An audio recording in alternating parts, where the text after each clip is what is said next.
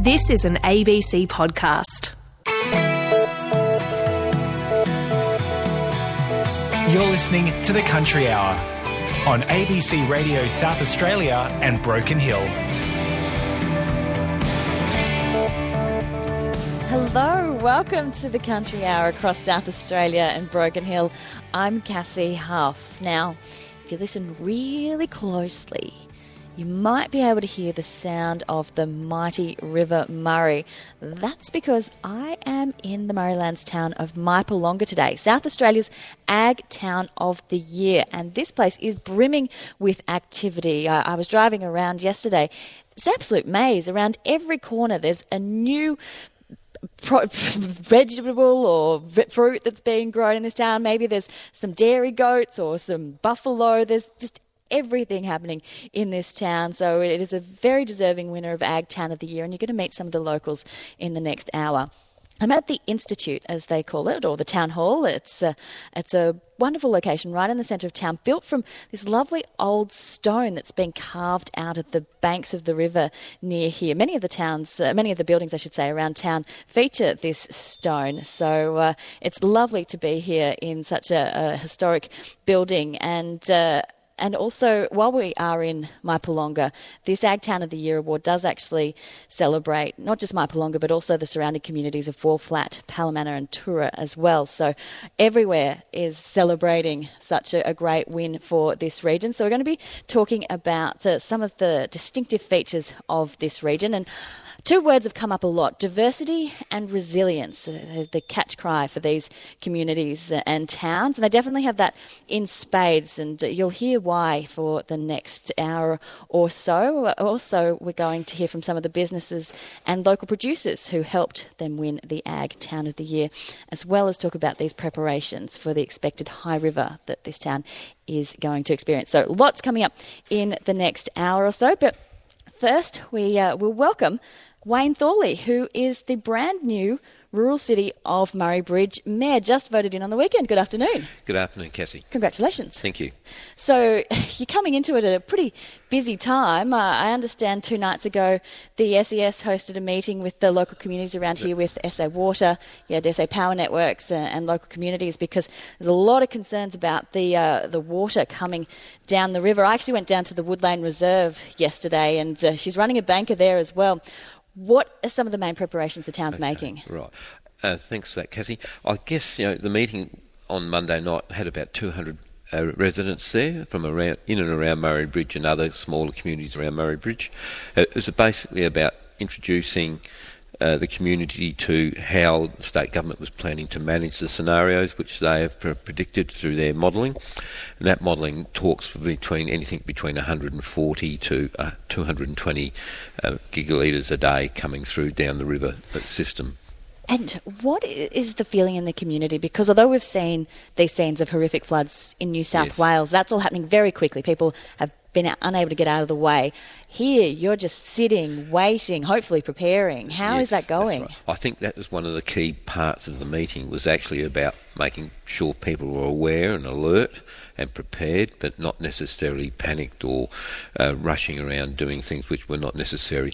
You know, for some of our communities, it's certainly going to be a lot more serious than others, and I think when we look at some of the uh, preparations that were required for uh, communities like Mypolonga and other smaller ones, that theirs is a, a, different need and strategy to compare to, say, people who own shacks or have want to use the river for recreational uh, usage over the rest of the, the summer.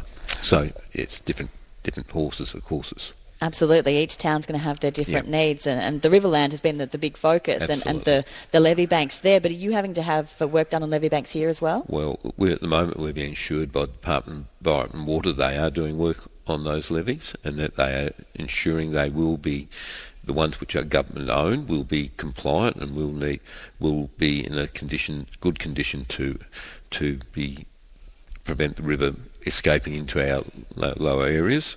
However, you know, time will tell. It comes down to what the volumes of water comes through down the river, and at this stage they're still trying to determine their mapping to what that may look like. The modelling which they talk about is mainly around what happened in 1974 and 75, and uh, for some of us uh, who are old enough to remember that, it was uh, it was a certainly an interesting time, which but was didn't inundate inundate everywhere. It inundated a number of little lower lying places, but didn't inundate everything.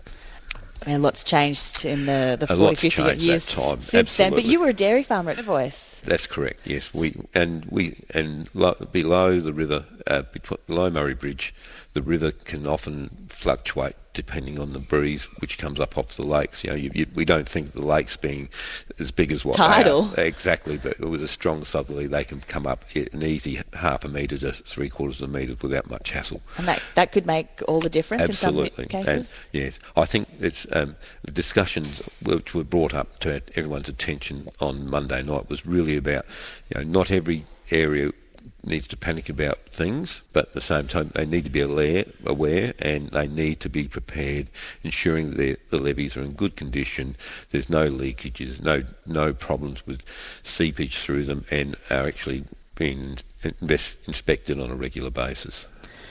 When you look at Mypolonga, the, quite a lot of it is, is very low, very much down on a floodplain level, and then you and then you do rise up into the hills, and there's quite a lot of new people to this this part of the world as well. How are you going educating people who may not have seen the, the 74 flood or, or seen the river really this well, high? again, I think that's part of this education that we're going through, like Monday night's meeting, making people aware which government agencies will will take control of certain items. The SES is the over overarching controlling authority on this thing. They're the incident control, and then on top of that, you have uh, Department of Environment, Water, uh, Department of Transport.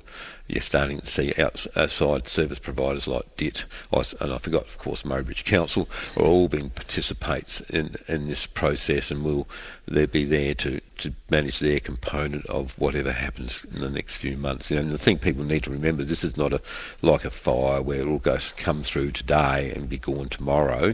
It's about a three or four month period, and maybe even a little bit longer, depending on how much rainfall falls upstream. And it, it's very much about making sure you, your systems are available to continue on and in your business if it's a business or if it's a, about your residency, making sure you have an alternative place if you're living on the river's edge and in a shack and then you've got somewhere else that you can be where you're safe and yeah, wait for the time to pass. I'm speaking to Wayne Thorley, the uh, Mayor of the Murray Bridge Council, the rural city of Murray Bridge. This area is an absolute hotspot. It's heaving with people in, in summer. Um, I went down to, to Woodland Reserve to That's see where the boats go in.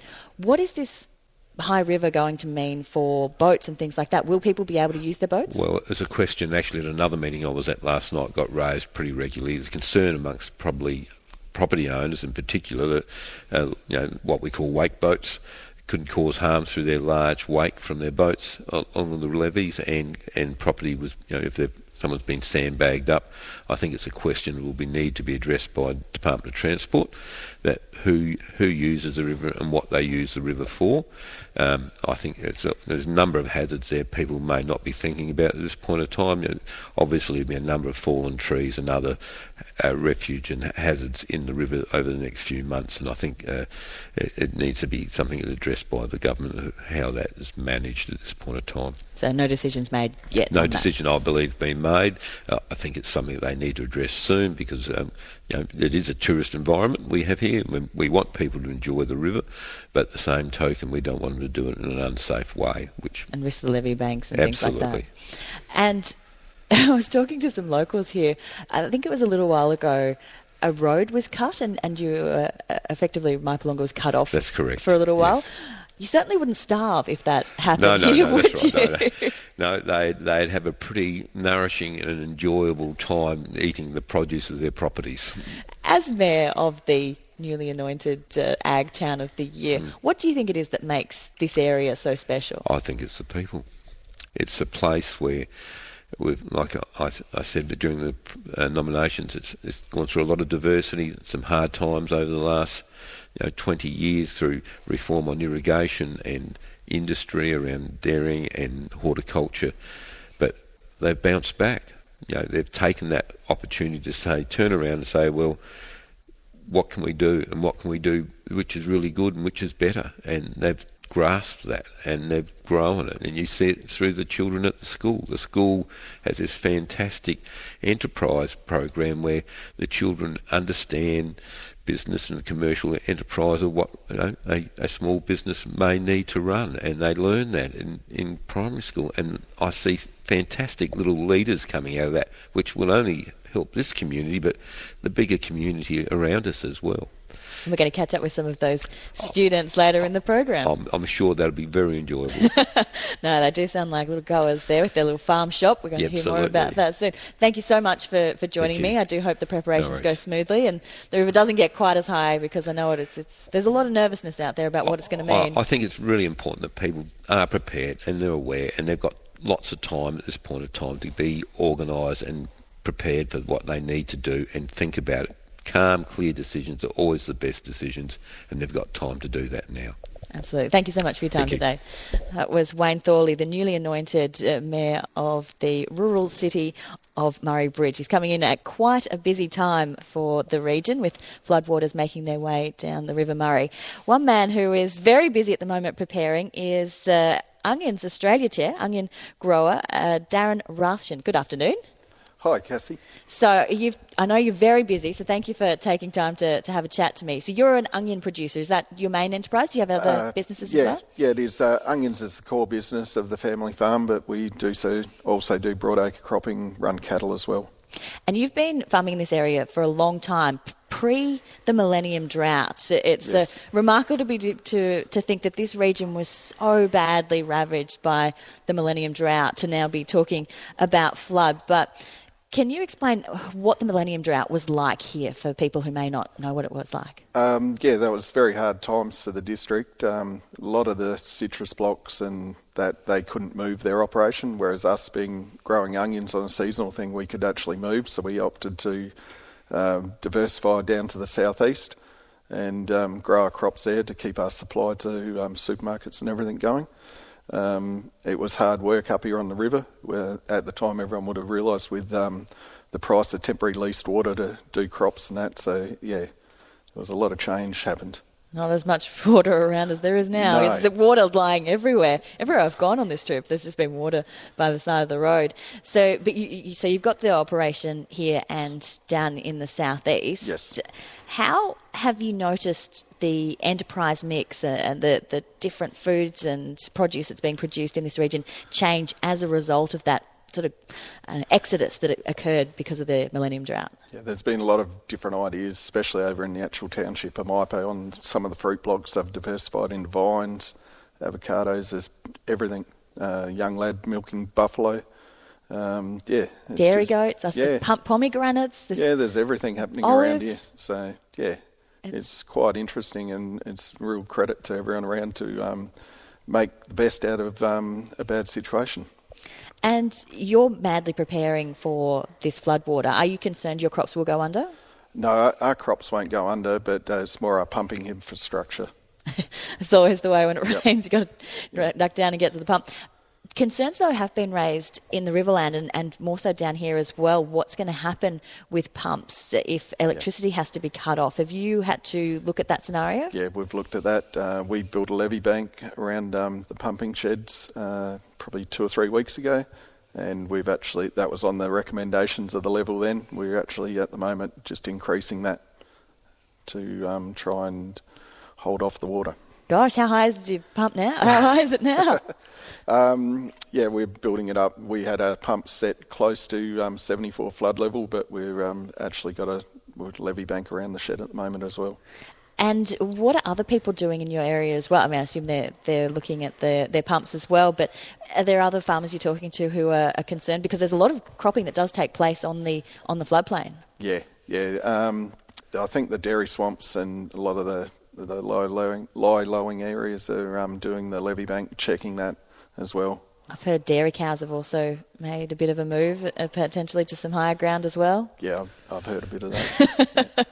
well, uh, ha- what do you think um, is going to be the most crucial thing now going forward for the community?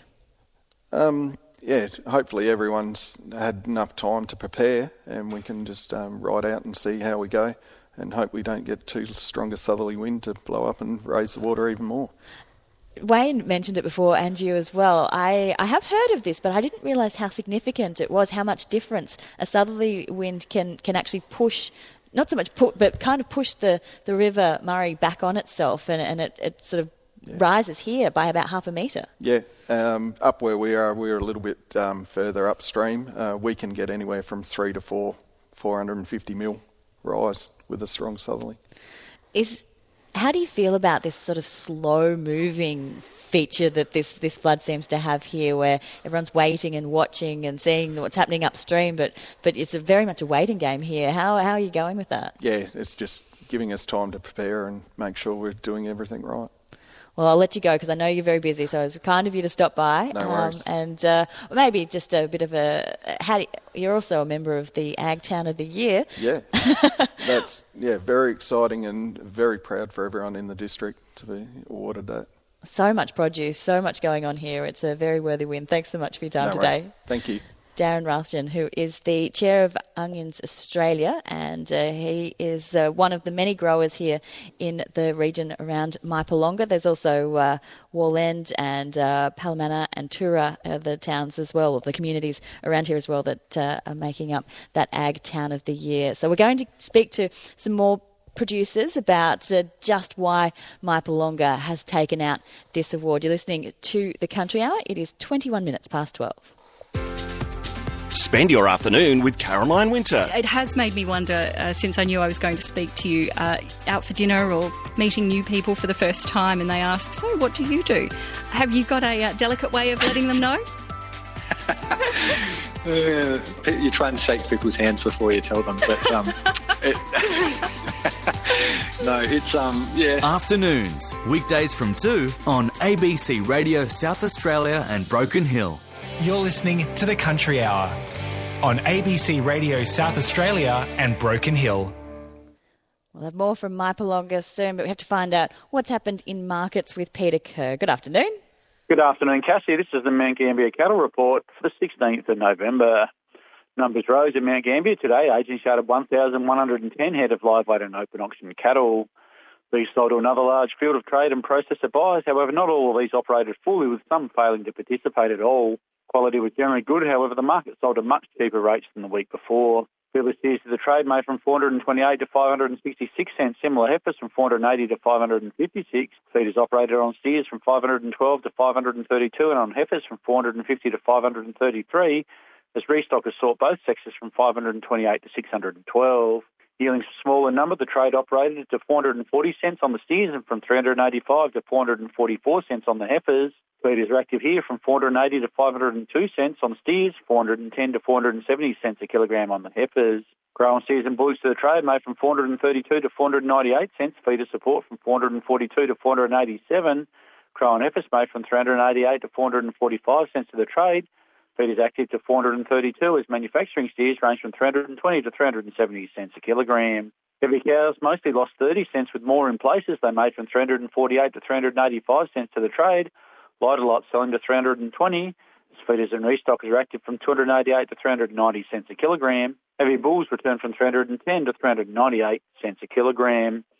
Cassie, I've also got the SALE reports from yesterday. At the sheep and lambs up there yesterday, there was 5,296 lambs, 4,292 sheep, a total 9,588 head overall. The usual field of trade and processor buyers were active along with some restockers quality fell on the week before as wet weather had a bit of an effect, holding some animals out of the market. The market ranged from firm to mostly cheaper on the lambs, while sheep were definitely easier. Light crossbred lambs ranged from 116 to 142, light trade types 132 to 158. Trade lambs from 160 to 185, with the heavy lambs from 180 to 216 dollars. A few extra heavies from 222 up to the market high of 242. Restockers sourced the light crossbreds they took home from 90 to 128, light merinos from 74 to 166. The merinos to the trade, the light ones from 81 to 119, light trade types from 110 to 150, trade weight merinos from 158 to 169, with heavy lambs from 175 to 186 dollars. Heavy ewes range from 110 to 145 dollars. Medium sheep from 90 to 126. The lighter types from 60 to 106 dollars. Restockers store some ewes from 94 to 130, and some hoggets from 104 up to 134. Hoggets to the trade range from 70 up to 154, weathers from 100 to 145, rams from 30 to 70, with one single pen of rams to a restocker at $150 a head. There was only a small yarding of cattle up there yesterday. Only 76 head came forward, so they wasn't enough to generate a report. This has been Peter Kerr for the MLA's National Livestock Reporting Service. Thanks for that, Peter. We'll head across to the Bureau of Meteorology now to get an insight into what is happening weather-wise. Good afternoon. Hello there, Cassie. So, uh, is it Simon Timke? Uh, it's Tom here. How are you going, Tom, Cassie? Tom, Tom. Sorry, I didn't get the note. Hi, Tom. What's happening weather-wise? Okay, Cassie. Look, um, yeah, look, so pretty settled conditions around for today. We do have a uh, um, a low pressure system, uh, sorry, a high, a high pressure system, should I say, to the south of the Bight there, and uh, that's been a fairly slow moving uh, feature, uh, and it's been giving us these sort of cool conditions uh, throughout the state. There's been some isolated light showers around the um, the agricultural area this morning, very little in it, so mostly sort of in the, the southern parts there, but that cloudy conditions sort of in in the over the agricultural area and sort of through parts of the Peninsula there are set to continue for the remainder of today. And, and just a little bit of that isolated light shower activity still around in the south, but as I said, certainly not a great deal in it. Um, into Thursday, then uh, uh, the high pressure system starts to move slowly eastwards, so uh, it's expected to be um, centred uh, um, around about over, over Tasmania by the end of Thursday there, uh, and uh, that will see conditions sort of dry for the majority of the uh, the state, uh, at least initially, uh, and uh, temperatures will be uh, rising somewhat as winds turn a bit more northeast to northerly, particularly in the west and north of the state. Now, um, there is, however, an area of weather that is expected to be developing over western parts uh, of the state uh, uh, during during Thursday, particularly into the afternoon period there as the trough of low pressure approaches um, from the west. So for areas roughly west of about Ceduna to uh, to Coober Pedy there, uh, the there is a chance of shower and thunderstorm develop shower and thunderstorm activity developing uh, uh in the afternoon and evening there as some moisture feeds in from the north uh, and some instability increases there. So uh, remainder of the state will be dry, but in the west there it looks like there, there, will be some some of that activity around. into into Friday then. that activity spreads um, uh, spreads eastwards uh, as uh, the trough moves eastwards as well. Uh, it's probably not going to be too much in the eastern sort of districts, particularly the southeast there, where it may even still remain dry. But uh, for the remainder, um, shower and thunderstorm activity, particularly in the west, sort of and, and sort of Eyre Peninsula area there. The central districts uh, a chance as well, but it's sort of easing a little bit as it moves eastwards. So I guess most of the activity sort of focused in through the, the more western parts, and there is a chance even of some severe uh, thunderstorm activity through the uh, the northwest pastoral and the Eyre Peninsula and parts of the West Coast District there as well, associated with that trough feature. Into Saturday, then uh, the trough continues to move east. Uh, shower and thunderstorm activity uh, for most districts, although starting to clear in the northwest uh, or clearing in the northwest, should I say, and, and, and, and tending towards clearing over northern parts uh, uh, as we move through the day, sort of northern parts of the pastoral districts. Um, it looks like being pretty windy though on Saturday with the change and following it as well. So there may be some warnings out for uh, uh, some some damaging wind gusts associated with gusty winds uh, uh with and, and sort of following that uh, change there. So uh, and speaking of the change, looks like being a fair bit cooler behind that change as well, such that for early next week showers confined to the agricultural area, but pretty cool conditions for Sunday and Monday, and and uh, still pretty windy on Sunday conditions starting to ease for Monday, Tuesday, Wednesday as we gradually get another high pressure system coming in from the west. But uh, um, yeah, that'll be a gradual process and still a cold start to the week. Now, the rainfall totals from now until the end uh, of Sunday generally 2 to 10 millimetres, but up to 10 to 30 millimetres for most of the agricultural area, Eyre Peninsula, and the west coast and northwest pastoral districts. There's some higher falls of 30 to 50 millimetres possible over the Mount Lofty ranges and also with thunderstorms there, Cassie. Thanks so much for that. Tom Bowick there from the Bureau of Meteorology. In the far west of New South Wales, the upper western will be sunny. Overnight temperatures are falling to between 6 and 11 degrees, but the daytime temperatures will reach the low to mid 20s. The lower western will also be sunny. Overnight there, it's going to get down to 6, but the day opening up to the low 20s. We've got more to come on the country hour this next half hour. We're going to hear from some of the people who uh, really drove home this Ag Town of the Year award for the for Mypolonga as we approach 12:30. For more stories from across the country, go to abc.net.au slash rural. On ABC Radio Adelaide, South Australia and Broken Hill, this is Cassie Huff. Cassie Huff. Hello, it's great to have you company. I am broadcasting from not quite the banks of the River Murray, but you can certainly see it from where we are. This very big river is about to get a lot bigger with all the water that is coming down from those eastern states. But it's not enough to dampen the enthusiasm of the locals here in the Murraylands town of Mypolonga and the surrounding communities of Wallflat, Palomana, and Turua. They are celebrating their Ag Town of the Year win. They were finalists last year, they've gone one better this year. They are now the winners, and it's thanks to the diversity and the resilience of this community. They uh, struggled through the millennium drought and had to build themselves back up. There is such a huge diversity of produce here, and we're going to hear a little bit more about what is going on in this wonderful part of the world. We'll also hear how people are adjusting and adapting and getting ready for what could be a power of water coming down the River Murray. Uh, that's all coming up in the next half hour. Some of the local school children who I think were probably the clinchers when it came to winning the Ag Town of the Year award. There's some very enterprising young people in this town. More on that soon. First, we'll find out what's making news with Matt Coleman. Good afternoon. Hello, Cassie.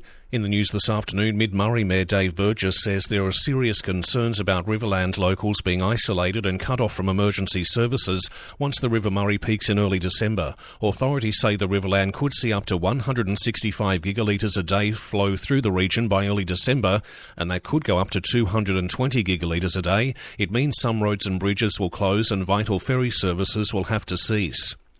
Forbes in central western New South Wales has been split in two as floodwaters inundate the town. Residents have been told to evacuate ahead of an expected flood peak of at least 10.8 metres in the Lachlan River. And a farmer in Eugowra says flooding has devastated the New South Wales central west town. Hundreds of locals had to be evacuated when intense thunderstorms on Sunday night triggered extreme flash flooding, and two people have been missing. Farmer Tess Herbert says many residents have now returned to find their homes badly damaged. More news at one o'clock. Thanks so much for that, Matt Coleman. More news at one o'clock. And you heard there just how much water is coming down the river. It's doing a lot of damage in New South Wales. Hopefully, we don't see anything like that in South Australia. But it is something that the, the river communities are well aware of, and there's a lot of preparations going on. But there's also celebrating going on in Mypolonga, which is in the heart of the Murray Lands. And one man who perhaps uh, knows better than most just how much produce is produced in this region is Carlo Di Michele from the Farm Fresh Market. Good afternoon. Afternoon, Cassie. I Thanks also, for having me. You're welcome. We also have Kathy Prosser, who uh, produces apricots as well, Aussie apricots. So She joins me. Hello. Hello, how you going? I'm well, thank you. So I was driving around this area um, yesterday, just getting a bit of a feel for it. Gosh, it's a maze. Every twist and turn, there's a new vegetable or fruit available. But what I was really taken with was the smell. You can actually smell the citrus and smell some of the, the products. It's a, it's a beautiful um, place to be that, that, you can really smell the uh, just what's growing here. Now, Carlo, you have been buying produce from this region for many years. You, you have your market. What is it that makes the produce out of this part of the Murrayland so special? We've been in business f- uh, for about 25 years. Um, my background is growing. I'm born and bred in Murray Bridge, but the Mypolonga, it's like a fruit bowl. I mean, everything get, gets grown out here. Like you said, from avocados to potatoes, onions. I pride, we pride ourselves in our shop for sweet, tasty produce. So to do that, you need to get it off the farm, picked ripe off the tree, and treat it pretty tenderly with gloves. Like I buy peaches and from out here, but are picked ripe off the tree. So they come straight from picked that morning. That morning, before lunchtime, they're in my shop on the shelf, ready for people to buy. You can't buy that in Adelaide in the in the Pooraka market because it's people that grow it. They've got to travel, go to supermarkets where I'm dealing with the grower face to face, and I've known that grower. It's like a family, like generation after generation. Like when Mypolonga was in the drought and they were pushing out citrus trees and switching the water off and looked like Mypo was going to go backwards. Well, it did go backwards. It was about five packing sheds and then they ended up nothing was happening. But now you can see it's, it's, evolving again. There's families moved out here, small families that are growing that niche market. You know what I mean? Growing that tasty fruit. And I'd love it because it comes into my shop and people keep coming back and asking for it for more. And Kathy, you you're a bit more niche. Uh, Carlo deals with the broad range of things, but you largely focus on apricots. Your family's been growing apricots for four generations. Your husband's family's been growing apricots for four generations. Uh, but what is it about um, this area that makes it such a good area to grow things like stone fruit? Um, it's the climate. Hmm. Um, we have a, a, really good climate here. Um, we have uh, colder nights, whereas the Riverland is hot, so our fruit doesn't get so thin and it's nice and thick. Yeah, right. Now, the two of you were part of the Ag Town of the Year win. You, you were put up on a couch because I understand that when Mypolonga's Ag Town of the Year bid was going on, it was when there were concerns around Japanese encephalitis virus. There were also concerns around um, foot and mouth disease. So rather than have people traipsing through farms and potentially causing biosecurity issues, you actually went to them and, and there was a town hall style Q&A where you were able to have questions thrown at you and you could, you could spook the town and, and talk about some of the, the strengths of the town. What was it that uh, what were some of the main questions that you really um, found were able to showcase what uh, um, is about, Carlo? In my in my situation, just the the evolving of Mypolonga, how it was like there were some big farms, some big packing sheds, and now it's it nearly went dormant, and now it's flipped over, and there's more like that niche market coming back into the into the area, and families and schools, and it was more like more like a family. You know what I mean? Like it wasn't that um, they. Um, just unite. They go, it's a community, and everybody knows everybody. It's like a big family. Absolutely. Yeah. And, and, Kathy, what what were some of the questions that were thrown at you uh, as part of that? Um, to remember. yeah, I can. Um, I actually came from Adelaide, so I've been here for 34 years, and they asked me why I came um, and what I was doing with the business and why I actually diversified from just growing apricots into what we're doing now. And, and why did you do that? Um, it was uh, actually um, Angas Park. They'd uh, sold to the Chinese, and they were actually mixing imported fruit with the Australian fruit, um, and we just got sick and tired of it. So we went off and did our own thing. and now you're doing dried apricots and all sorts of things. Uh, yes. With apricots. And with the food bowl here, are you finding it's attracting tourists? Because one thing I have noticed about this area, you've got all this produce, but you actually don't have a lot of um, tourism opportunities. You've got uh, there's not really much you can you can sort of do to showcase it here. Carlo, you, you have it on at your shop, but but really beyond that, how do you go actually trying to, to get the word out about how good uh, the produce is here? We, as Aussie apricots, don't because we actually do get tourists here. We okay. we have two or three buses a week that come in and we do presentations, show them. Um, and my husband's a bit of a car buff and has two car museums. so you get a double whammy. So you get to find out about chocolate and apricots and cars. there you go, something for everyone. Yep. To um, Kathy's credit, she's done a, she does a really good job. She's got a really good product. You know what I mean? Like, and it is Mypolonga grown, handmade and they've actually diversified. Like they used to be growers, Used to grow citrus and apricots and send it to the market. And she said, "Well, stuff this, let's do it ourselves." And she created a business, and it's quite a good business. And I sell it in our shop.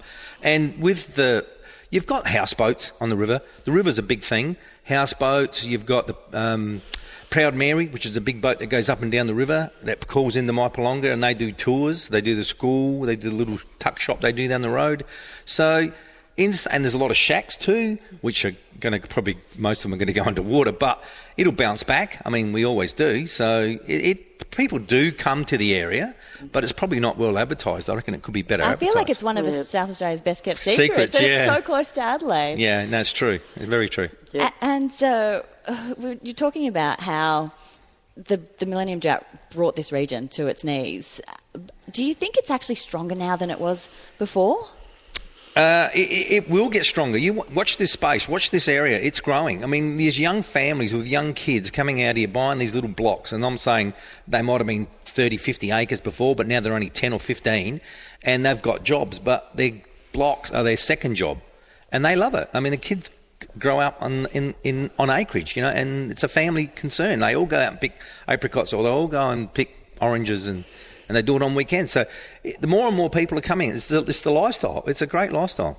One of the the things about the win for, for Mypolonga in the region is that last year you were finalists. And this year you changed your tack a little bit when it came to how you presented Mypolonga. So, for any towns out there that are thinking, I'd like to, I'd like my town to be considered the Ag Town of the Year. It sounds pretty good. What do you think is key to Mypolonga's win, and, and what was it about what did you change to, to make that a, a reality for you? I think Kathy can answer that because she's on the committee. and she's done a good job, so they won. um, we changed it to actual agriculture and, and uh, looked at what people actually do here to um, diversify and um, to change from the year before. So, yeah, more agriculture so that's the key, really that's focusing on yep. the ag element. And and now that you've had a, uh, the win, and I'm sure it's rippled through town, everyone's very proud. What are people saying about uh, Mypolonga's win? I don't know because I'm so busy working. what are you hearing, Sorry. Carlo, when you show? I reckon it's great. Like everybody's talking about it now, and they go, "Oh, Mypolonga, what do they do out there?" Yeah, it but, used to just be dairy and citrus, yeah, and now not, it's no, it's everything. everything. I mean, I could run off a list of products and that get grown in the area, not just here, but only about five kilometres down the road. Like you've got collies, cabbage, lettuce, avocados, apricots, citrus. You know, I reckon some of the best citrus come out of this area. I think it's the sandy, loamy soil and the limestone base, and plus, like Kathy said, citrus love frost, and the more frost, the sweeter the oranges and sweeter the mandarins. Same with apricots; they need a frost. The cool units. Set, yep, to set the fruit. So, well, they're, they're getting that this year. we certainly are. Are you struggling at all with the, the cool weather? I can imagine you're probably a bit slow ripening. Uh, we have probably lost 50% for the rain. From the rain? Ra- yep, the rain. no, no, damage? the rain actually was um, hitting the flowers and dropping them off the trees. So, yeah, we didn't need the rain when the flowers were on. So, yeah, we've only got about 50%. Um, most of the growers around here are only half half of what we normally get. So it's going to be a good year for me. Not, I'll be I'll be struggling because I normally look for about 35 ton of just dried apricots, let alone everything else. And you reckon you're what down to about 25 or? So? Oh no, not even that. It'll probably be under 20 ton. So I and won't last the year. And will you be late harvesting as well? Because I mean, all the grain crops are, are, behind. No, we won't be late. Okay. Um, all the early varieties, most of the growers around here um, don't have any, so it's mainly Moorparks, which come in at the end of December, January. Okay. Yeah, stone fruit now starts in the Riverland, and then the Riverland start. Well, they've start. We started apricots this week, and we've got nectarines, peacherines, and peaches. They've all started, and then Mypolonga might be two or three weeks maybe later with peaches, yep. and then I'll introduce them into my shop and just drop off the Riverland a little bit. So. Well, well done. It sounds like you were grilled and you stood up to the the, the questioning from the judges. Congratulations and thanks so much for, for sharing some of your, your Thank Mypolonga you. stories. Thank you, Cassie. We've got Thank Carlo, you, Carlo. Carlo Di Michelle and Kathy Prosser speaking there. We've got more to come from Mypolonga. I'm Cassie Huff. It is 17 minutes to 1. Are you in a giving mood this Christmas? ABC Gives will be supporting Food Bank again this year. With many families struggling to put food on the table now and into Christmas, we can dig deep and brighten the lives of those in our community who are going hungry. Help us end hunger in South Australia. Keep listening to ABC Radio to find out how you can help. This is ABC Radio Adelaide, South Australia, and Broken Hill. I'm Cassie Huff. Welcome to the program. I am in the town hall at Mypolonga, a beautiful old uh, what do you call Riverstone building. Uh, it's it's very historic. This town, lots of old buildings, but looking forward as the ag town of the year. Now, we've been talking a bit about produce, but uh, there's also a lot of broadacre and uh, crops that are grown in this area as well. I'm joined by Mark Paul, who is a fourth generation uh, broadacre farmer in this area. Good afternoon. Yeah, good afternoon, Cassie. How's your season going? Um, variation. We had a dry. Uh, we had a dry July, um, and then since that we were a bit worried, but then obviously the last eight weeks it's got wetter and got wetter and got wetter. And um, if you're a broadacre farmer trying to produce hay or cut hay, it's been difficult. And and this time of the year, rather than sitting here, I'd really be loved to be on a header, but our crops are still a bit wet. So still yeah. are they getting uh, so um, this is the time of year when a lot of hay is produced but the rain is causing havoc because you need to get it dry. So, how, are you going to be able to uh, cut hay even? Yeah, we've finished pretty well. So um, it was it was drawn out, r- very drawn out, and and the hay quality is obviously reduced to what we'd normally expect. But um, we've finished that job now, and now we're trying to get the headers out the shed, and hopefully we get some some dry weather for the next six weeks, and we can we won't be finished before Christmas, but. Um, and yeah. how unusual is it for you not to be finished before Christmas? Uh, I have been home on the farm for 16 years, I think now, and I think once in 16 years we haven't fi- finished before Christmas. So machines have got bigger, obviously, in the last few years, but no, we're normally done by about the third week of December. So yeah. The river is on the rise. Your farm, though, isn't going to be affected by it from a, a flooding point of view, but there are there could be some issues with roads and uh, and things like that. Uh, do you have any um, concerns around how well people are going to be able to get around in this area when, when the river does start to rise? Yeah, well, I think the strength of Mypolonga, as we've discussed, is our resilience and and the way we communicate with each other. So it might not directly affect us, but it's going to affect the rest of the town. It's going to affect dairy farmers and people that are closer to the closer to the water. So you know, people are already looking at shifting buffalo and you know dairy cows off the swamps because they've got to be got to be organised. So I think as a community we're uh, we're looking at each other's backs and, and there's people that are up on the higher land that are, are lending a paddock or two to help people um, get their stock away from the, so the that river. is happening. So, yeah, it is. Yeah, yeah. So people, um, we're being proactive, or the, some of the the people in the district are being proactive. So um, yeah, as I say, it's not going to affect us personally, but it's going to affect friends and, and alike. So yeah.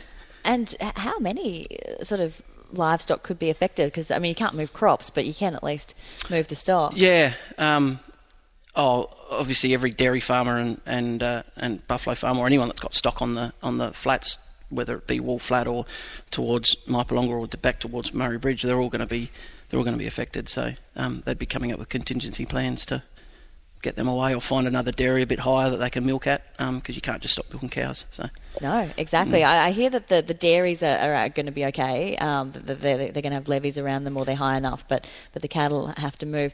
You were another one of the people who were interviewed by the Ag Town of the Year mm-hmm. panel. What was the main message you wanted to get across? We were talking about the diversity of produce uh, with Carlo and Kathy, but you had a bit of a different take. What what were some of the things you wanted to get across? Yeah, um, I suppose we were talking about um, as broadacre farmers in a in a dry where we're generally a, a, a, pretty dry, tough finish to our season. So it's about being resilient, about being sustainable, and and coming up with um, a range of being multi multifaceted businesses, I suppose now. So we we we have a contract business to our enterprise. We we have livestock, we have sheep. Um, we our sheep are wool and you know meat type stuff. So we try to be as um, multi, as I say, multifaceted and um, sustainable and biosecurity conscious and all that sort of stuff as well. So.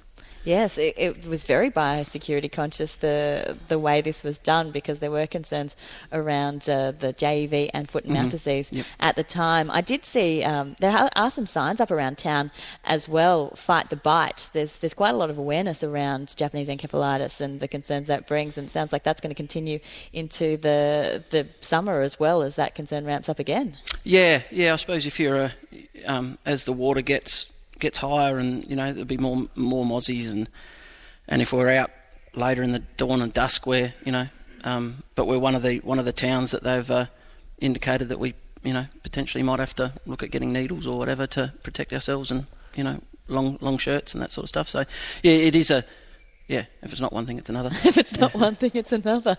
Yeah, no, there's there's been a lot thrown at this town, um, and so as I was saying, you, you produce hay, and there's uh, been a lot of people affected by hay. In, uh, well, hay production has been affected by the weather. Just talking to um, other people because you do some ca- contracting Mhm. as well. How much hay do you think has possibly been lost in this area due to weather? Oh, I think we've we've been reasonably lucky. This, you know, our district. Um, you know, we've got one or two rains on it, but um, I mean, you don't have to go far. get into- bogged? No, no, no, few, no, uh, no, no. conditioners bogged. No, no, we've, uh, um, we've, as I say, I mean, the, uh, we're not as bad as the east coast and, and you know parts of Burra and the mid north. They've obviously copped it a lot harder than we have. But I mean, any rain over harvest or hay production gives you the curry. So um, we are just, yeah, I suppose we're lucky. Um, our feed tests will show how how lucky we've been. But um, as a sustainable, you know, we we plant our crops when we're doing hay crops, we stagger them, and so when we cut them, we've staggered cutting. So you might beat one shower and hopefully get past the next one. So yeah, um, no, we didn't get bogged. Okay, That's good. I'll be interested to hear this harvest as the, the grain crop uh, starts to come off, whether there's many people getting bogged. Yeah, it's going to be a slow harvest. Yeah, it's going to be. Um, I suppose our wives and that are going to have to be pretty patient with us. Um, I know my temper and my. Uh, I'm starting to lose trust in the weather at the moment. We just want some fine weather. So yeah. Absolutely. It's uh, it's considering South, what South Australia's been through for the last couple of years. It seems remarkable that people are asking the rain to stay away when it's been so dry. But Yeah, yeah. No, we do rain dances in the middle of September. Now we want to we want to nick off and go somewhere else. So yeah. well, thanks so much for stopping by. I know you've been very busy, but uh, congratulations on being a part of the the bid for Ag Town of the Year and. Uh, it's a, a wonderful place to be. I'm enjoying discovering more about it because, like people have been saying, it's a bit of a hidden gem. You don't know just how much is here until you come. No, it's um yeah, it's great to see you know ABC here too. You know, promoting also promoting. It's not just done. We'll we'll push on with uh, being Ag Town of the Year for the next 12 months and make sure that Mypo gets seen more on the map. So thank you. Absolutely. Thanks so much for joining me. That was Mark Paul, a hay contractor and broadacre farmer in the region. Now uh, we've got. I think perhaps the clincher in the win when it came to the Mypolonga Town Ag Town of the Year was the presentation by the school students. Now that's up next. We're going to hear why they are so much a part of the bid for Ag Town of the Year. It's nine minutes to one. Should sport be a platform for personal politics? Israel Folau was the sporting superstar who triggered a national controversy. He had the rugby world in the palm of his hand. became a flashpoint for a much bigger societal debate. Now, a two part documentary takes you behind the clash of culture, faith, and football. A lot of Polynesians will say you're questioning our faith. Folau starts Monday, November 21st on ABC TV and streaming on ABC iView. This is ABC Radio Adelaide, South Australia, and Broken Hill. I'm Cassie Huff. This is the Country Hour, and uh, we are almost at one o'clock. But I thought I might let you in on a, a bit of a secret as to what's been happening here. So when I walked in here, there were two framed certificates saying Mypolonga finalist. So Mypolonga's been finalist for the Ag Town of the Year for the last two years, but in has arrived the certificate showing that Mypolonga is the winner of Ag Town of the Year, and it's been brought in by some of the students from the local school because they are the custodians of it at the moment. And I am joined by a couple of students. We've got Charlotte Paul, uh, Charlotte Ladson, and Sophie Brower. Good afternoon. So, this is quite a coup. What does it mean to the school to be able to be the host of the award winning certificate? Charlotte. Uh, it's just, it's just a really great opportunity for Mypo. Absolutely. Now, you guys have been a big part of this, and I understand you've got a farm shop. Sophie, can you tell me a little bit about your farm shop?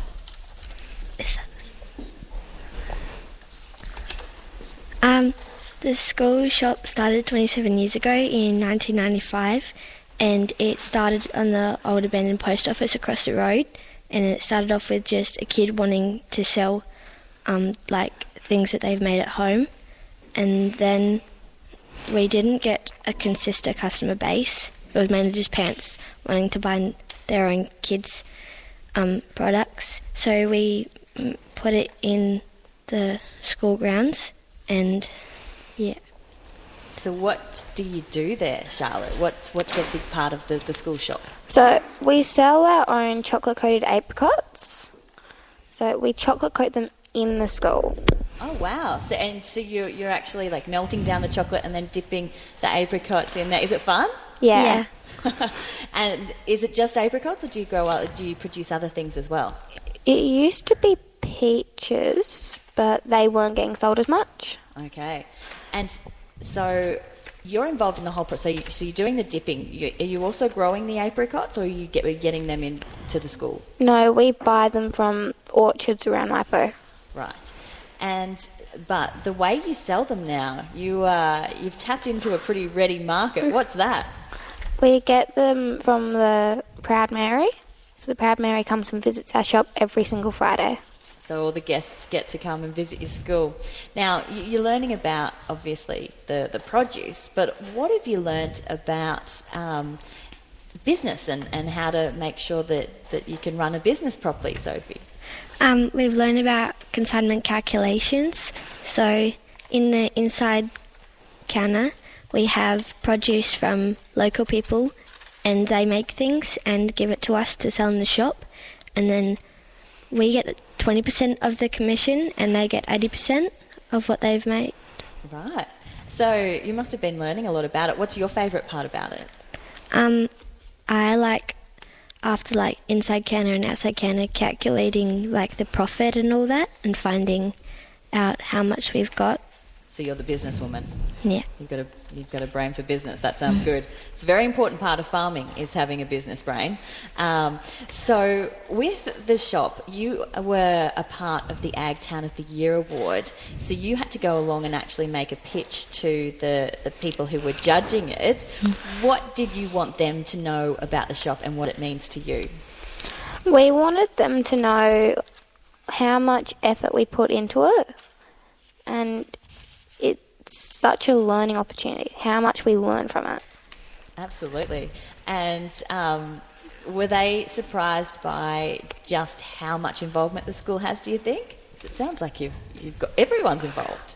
Yeah, like we've got everyone from upper primary unit, and we take people from other classes to help in with their learning and ours.